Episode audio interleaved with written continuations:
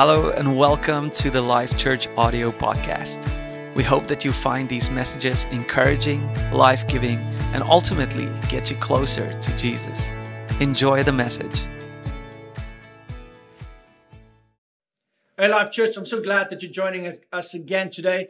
We are in our series, Wake Up the Hostel, and for this week, we're continuing our focus on waking up faith inside of us as the body and the believers of Christ.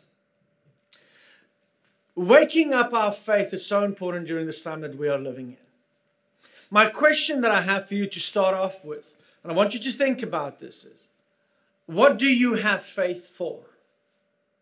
What are you trusting God for? This week was quite strange. I posted this question on Facebook and I put it out there to everybody asking because I really wanted to give you some answers on what people have faith for. I put it out there and for two days I did not get one response. It's almost like we don't know what we should have faith for besides salvation. And yet, we are to be a people of enduring faith. We are to be a people of lasting, great, tested faith. Faith that sometimes even seems risky if you don't know who our God is. Now, we've looked at what faith is. And faith in the Bible is always connected to God's Word. We don't want the lifestyle of the rich and famous. Well, I don't. Maybe you do. But I desire the lifestyle more of the righteous walking by faith because I know it's the best place for me to be. It is important to remember that the amount of your faith is not tied to how much faith you have, rather, it is tied to how much substance you possess. And the substance of our faith is Jesus. So the amount of our faith is connected to how much Jesus is in our life. I have found that nothing in the Bible is supposed to be collected with the purpose just so that I can have more of it stored up. The purpose for the things in the Bible is so that we can be a blessing to others, to be a vehicle that God can use to bless others through. God wants to use you and me to bless others. And it's the same with faith. The purpose of great faith, strong faith, tested faith is to apply to your life, yes, but also to be applied to other people's lives, to give it, to bring it, to leave it for someone, and to transfer it. Now, that brings me to the, third, the third thing that I've noticed that people with enduring faith have in common. The first one was they are willing to take the risk of faith meaning they will lay down their own opinions and they will follow God's instructions. People with enduring faith follow God's directing. The second thing regarding people with enduring faith is their faith, their faith has been tested. And the third thing is what we're going to look at today. People with enduring faith always transfer their faith to others. I want to ask that question again. What do you have faith for? But then I also want to ask this question If you die today, have you transferred your faith to anyone? We read in 2 Timothy 1, verse 5, it says, When I call to remembrance the genuine faith that is in you, which dwelt first in your grandmother Lois and in your mother Eunice, I am persuaded, and this is Paul speaking to Timothy, this faith that dwelt first in Eunice and in, uh, and in Lois, it's in you also. Therefore, I remind you to stir up the gift of God which is in you through the laying on of hands. For God has not given you a spirit of fear, but of power and of love and of a sound mind. So, when we talk about faith, this faith that's in you is important again for me today just to define what biblical faith is. Because there's a lot of people out there, if you ask them if they have faith, they would say, Oh, yes, I'm a person of faith. I'm not an atheist. I believe in God somewhere out there. I don't really buy all the stuff in the Bible or follow the stuff in the Bible, but I believe there's a God. Um, and I do believe that I don't think it really matters how you get to Him. A lot of people will say, you know, there's like many ways that to get to God, and they have this all inclusive faith. A faith that is really, it has no definition, nothing definite to stand on, nothing reliable to depend upon. It's always changing. It's just, he's out there somewhere. They call him the man upstairs, the big guy in the sky. Let, let's not limit him to just Jesus. Let's not limit him to uh, just the God of the Bible. There are many gods out there potentially, and you just do you. That's a faith they believe not in the God of the Bible, nor are they being led or given their direction by the God of the Bible, but they just believe that there's some spirit out there, all inclusive faith. Let's not discriminate faith. Let's not be faith racist. Faith by excluding anybody from any other religion. It's an all inclusive faith. There's, there's a lot of people in the world like that. And, and then there are the ones that I think is a little bit closer to, to what great faith is. They're closer to it. And I'd like to call it something uh, structured faith. And by structured faith, I mean Christian religious faith. People who have Christian religious faith. They believe because they were raised in church so they've just always been there. They believe in the ceremonies in the church. They're not anti Christ, they're not anti virgin birth. They come to Christmas, they come to Easter, they come every now and again. And you know, it's like this ceremonial thing about the rituals. The rituals and the ceremony are more important. They want a Christian wedding faith. When I get married, I want a Christian wedding, they say. And when I get children and get to have children, I want my Christian my, my children to have a Christian dedication. I want to dedicate my babies to Jesus. And they mean that. They mean that, but it's not something that they really live out or nurture or feed in their own life. It's simply because my mom did it to me. We went to a Baptist church or a Catholic church or the Methodist church or a Pentecostal church. And that's how I was raised. And I believe in the stuff or in the rituals more than I have a relationship. I call this religious faith. You know, it's to, to have a Christian wedding rather than having a Christian marriage. They want Jesus at the ceremony. He is invited. We sent him an invitation because he's there, because we have a Christian pastor doing the wedding. And I really want him to bless this marriage. God, please bless this marriage. But I'm not changing my lifestyle for nothing. I really want him to bless this thing though, but I'm not going to change my ways. It's like they want Jesus at the ceremony in the sanctuary for the marriage, but they want the devil to do the reception because he really knows how to get down. It's like baby dedications. Everybody wants Jesus to bless their babies, and that's great. And I love doing baby dedications. But I, what I'm always hoping for is that the parents realize the baby dedication is not for the baby, it's really for the parents. Even though we do the ceremonies of baby dedication, many of them have no intention of actually attending a church on a regular basis or teaching their kids God's ways. Like water baptism. You can have a baptism tank and you can have a dry sinner and go down as a dry sinner and come up as a wet sinner because the water is just water. It's not going to change anything unless there is real faith in you. So we have all inclusive faith and we have religious faith. And then there is what I would like to call real transferable faith. That's what the scripture is talking about when it says, Timothy, the faith that I see in you, that is a sincere and that is a very real faith. It's in you, Timothy. And he said, I saw this first in your grandmother Lois, and I saw it in your mother Eunice. And, and I'm persuaded that this faith that I've seen in them is in you. Somewhere your grandmother got it. And she transferred it because it was personal to her first. Because the only kind of faith that is transferable is personal faith. You can't have a distant relationship faith with God and transfer a close relationship faith to your children. You cannot have a lukewarm relationship with Jesus and pass on a red hot fire passion for Christ to your children.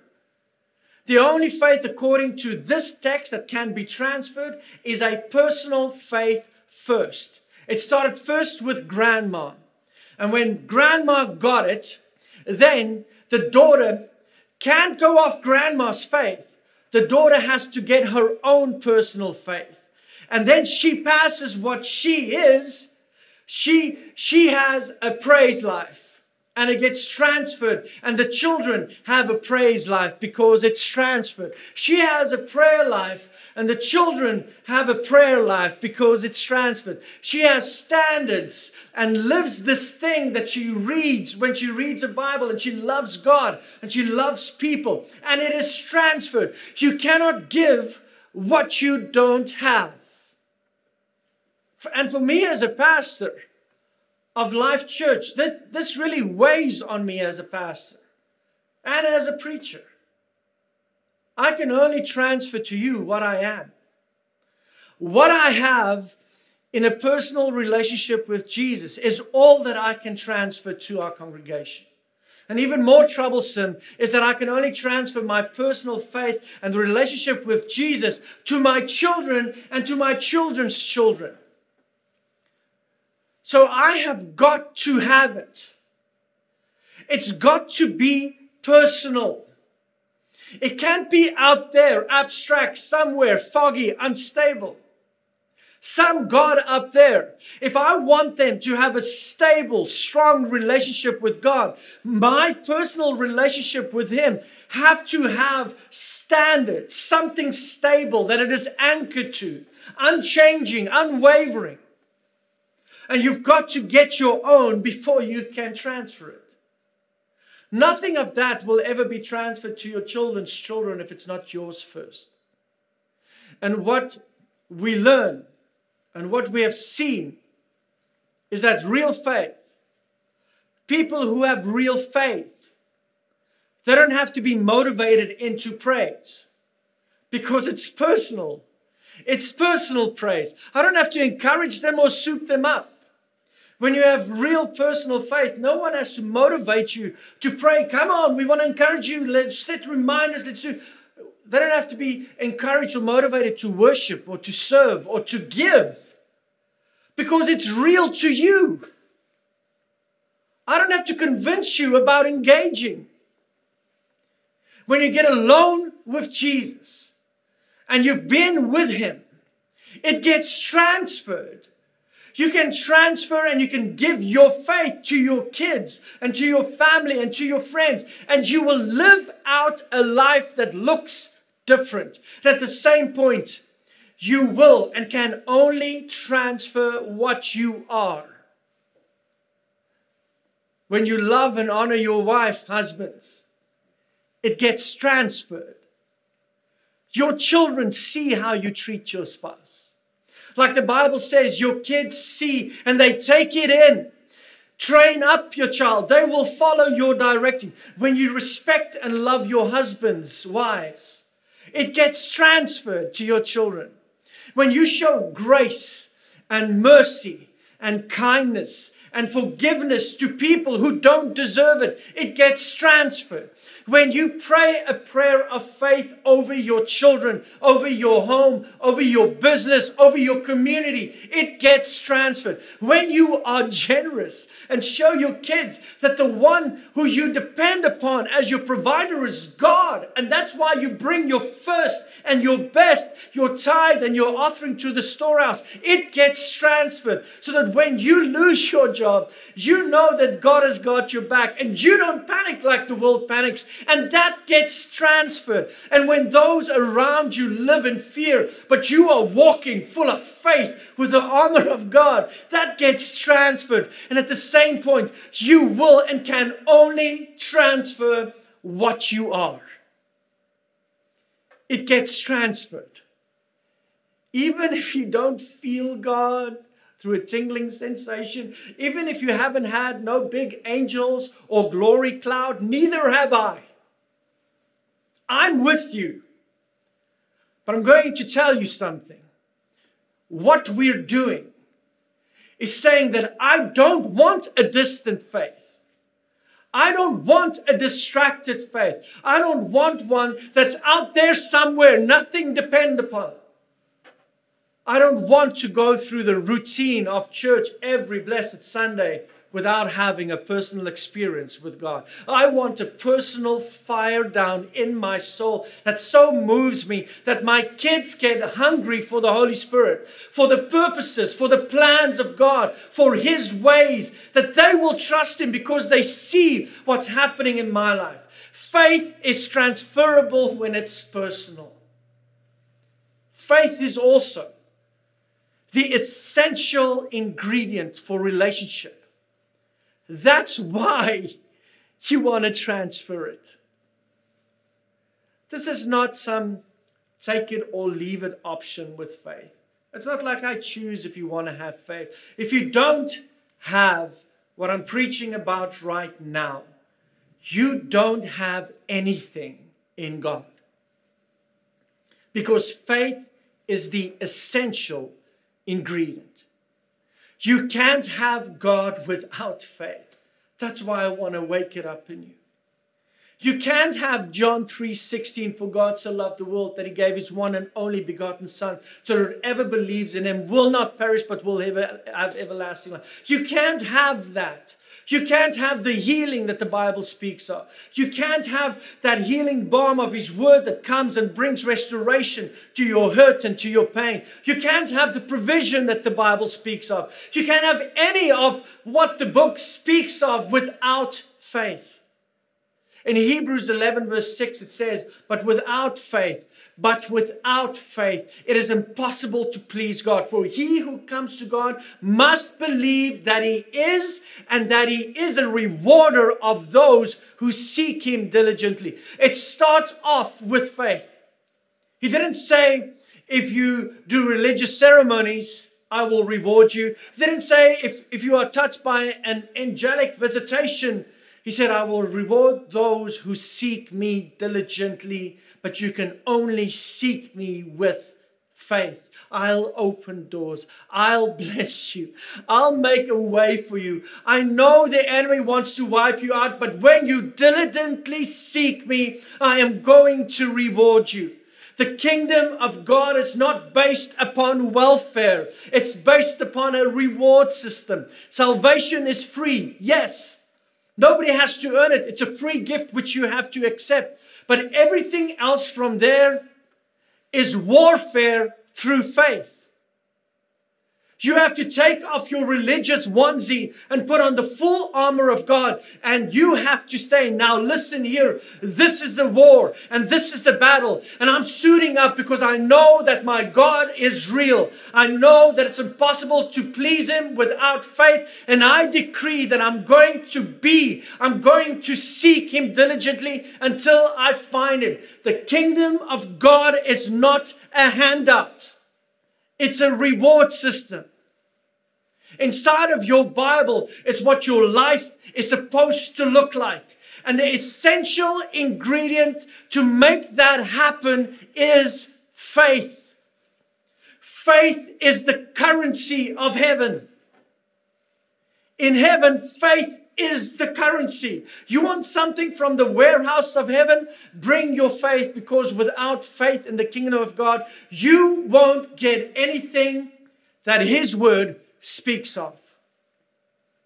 You get what you believe for. It's personal. It is not limited by what others are limited by. It is personal faith. It doesn't matter if others have died from it or others believed in something and they didn't get it. It's personal faith. It's personal faith that leads to transferable faith. In Luke 4, Jesus is going to Nazareth, his hometown, to do miracles. And the Bible said he couldn't do any mighty works, any mighty miracles there because of their unbelief because they were so familiar with him. They said, Is this not Joseph's son? And he thinks he's the son of God? And it says he could do no mighty works there because of their unbelief. In Luke 4, Jesus then turns and he says, I want to teach you something about faith because he had just healed people in the city before he came to Nazareth. And he would leave there, and scripture says in the next chapter, the next city, he healed all who were afflicted. But only a few people got something in his hometown. And it's because he became too familiar to them. Because religious ceremonial faith, because of all inclusive abstract faith. A faith that goes, well, God can heal, but you know. God can move mountains, but you know. Who really has that kind of time commitment? Who can make that kind of commitment? It's there's a lot required, so I'm, I'm not really going to take that faith. Um, let's just keep a level head kind of faith. I believe in the theory of miracles. Yes, in theory, I believe in miracles. But who can commit to that? Because that requires perseverance and that requires diligently seeking Him. But watch Jesus. Jesus said, and he uses two different illustrations, and I want you to get this. You need to wake up your faith. Start believing God again for things in your life. Don't exclude Him from your work and your healing and your marriage and your children and your relationships and your home and your provision. Include Him in these things. Wake up to it. Jesus gives us two illustrations. He says, In the days of Elijah, there was a famine in the land, and He said there were many widows. I want you to notice that he said there were many widows. And he said, I'm telling you, there were many widows in the days of Elijah when the heavens were shut up for three years, that they were starving to death in a famine. And then he goes on to say, but only one of them, one of them, one to whom he sent Elijah, one woman got it. They all had needs, Many needed it. Many needed it, which is so important. He said, Many needed, there are many with needs today. But only one got it. And what happened is the prophet came to her, and the prophet said this Thus saith the Lord, make me a cake. She said, All I have is enough to eat for me and my son for one more day, and then we will die. This is our last meal, she responded. And the prophet said, I'm telling you, what the Lord told me to do. He said, Make me a cake and give it to me. And she looked at him, and in that moment, because she was hearing a word from the Lord, faith arose in her heart. And she gave that prophet her last meal. And when she did, the Bible said God multiplied her food for three and a half years for her and her son. It was a transfer of faith from the word into her that changed her circumstances because she applied it. She took the word that Elijah spoke, applied it, and God's result was a miracle. Are you taking the word and applying it to your circumstances? Because that's how God works. Watch what Jesus is teaching them. She activated personal faith when she said, God, I'm going to respond to the word of the prophet. And then he gives another equal illustration. And he says, In the days of Elijah, there were many lepers, many lepers, many people who had leprosy, and many people who had an awful, awful disease. None of them, none of those were cleansed except Naaman. What happened to Naaman? Well, let me give you some hope. If you feel like, well, I just don't have enough faith, like that woman, I don't have it. I don't have that kind of faith to just take my last meal and give it to somebody else. Well, number one, let me show you what Jesus is trying to teach us here. Only one. Only one. There were many who needed healing, but only one got it. And what happened to him? The Bible said that when the prophet said to him, Go wash yourself and dip seven times in the Jordan River, Naaman puffed up. He got all puffed up. He was a big shot. He was a politician. He was a general. He was in control of his own life. He said, That's too low for me. I'm not going to follow your ways. I'm not going to follow your instructions. I'm better than that. And that's a filthy river. river. How dare you insult me by telling me I have to go dip in a filthy river seven times? I came all the way from Syria. Forget you, prophet.